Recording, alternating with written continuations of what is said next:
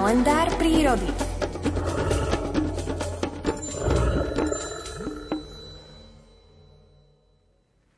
Na nášho najväčšieho predátora môžete natrapiť v odľahlom zátiší ďaleko od ľudskej civilizácie, ale aj hneď za horským hotelom či na odpočívadle vedľa diálnice.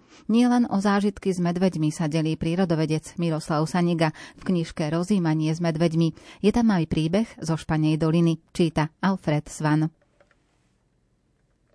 Príbeh tetky, ktorú medveď vyrušoval pri večernom odriekaní svätého Ruženca, patrí k tým najúsmevnejším. Raz sa mi stiažovala tetka zo Španej doliny, že ju večer pravidelne o 9. hodine vyrušuje pri modlitbe medveď. Maco prichádzal na priedomie takmer na minútu presne a prehrňal sa v nádobe na odpad, kde sliedil po poživni. Robil pritom taký lomos, že tetka sa nedokázala sústrediť na modlitbu a tak ma ako odborníka na život v prírode požiadala, aby som ju poratoval a pomohol jej zbaviť sa dotieravého príživníka. Poradil som jej, aby sa maca pokúsila odduriť blikaním svetla na priedomí. Na druhý deň mi však telefonovala, že maco si blikanie ani len nevšimol. Dôvera k mojej odbornosti v očiach tetky, ako som vycítil z jej hlasu, výrazne klesla.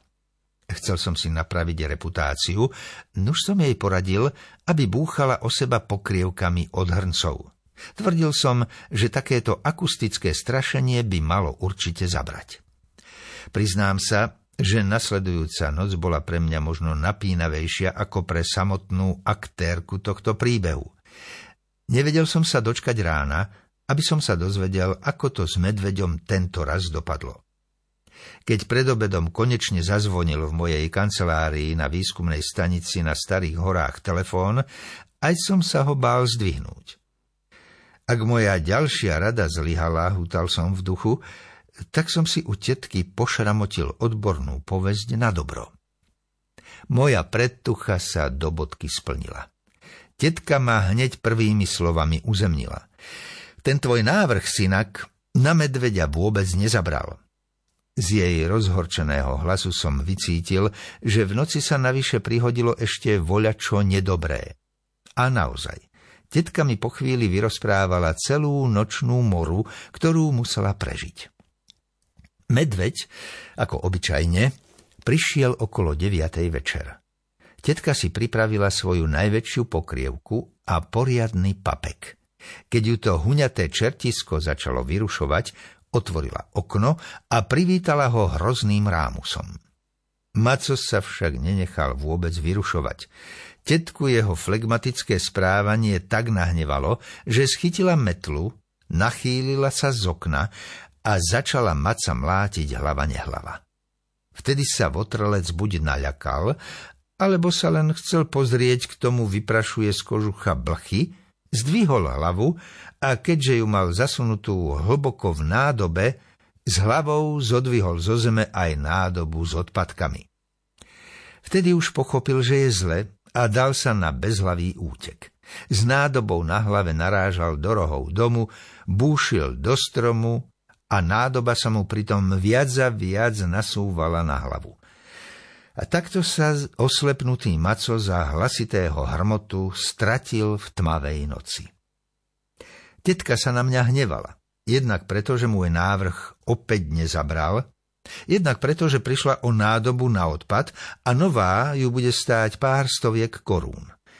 Škrelo ma, že som si pošramotil svoj obraz odbornosti. Ľúto mi však bolo aj medveďa. Určite podstúpil muky, kým sa vyslobodil z plechovej nádoby ak sa mu to vôbec podarilo. Skôr ho možno čakala krutá smrť. Upokojuje ma iba fakt, že do dnešného dňa sa nenašla v okolí dediny ani nádoba, ani telesné pozostatky pomacovi. Horúca slza,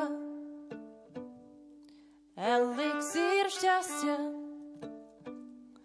po tvári mi tečie skromne, vnútrom pár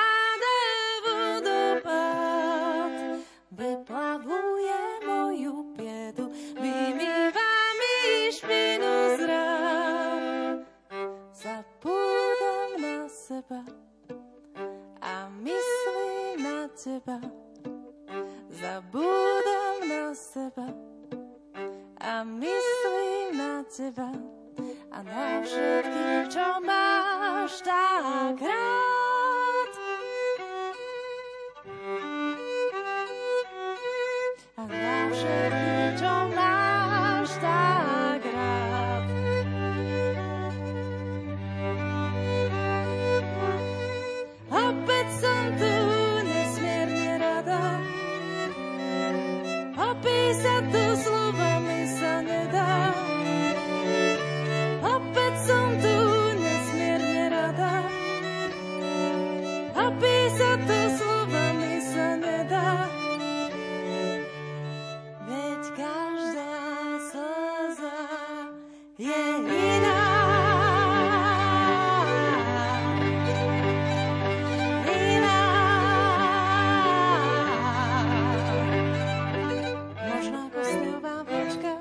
Alebo zrnko piesku. Ej.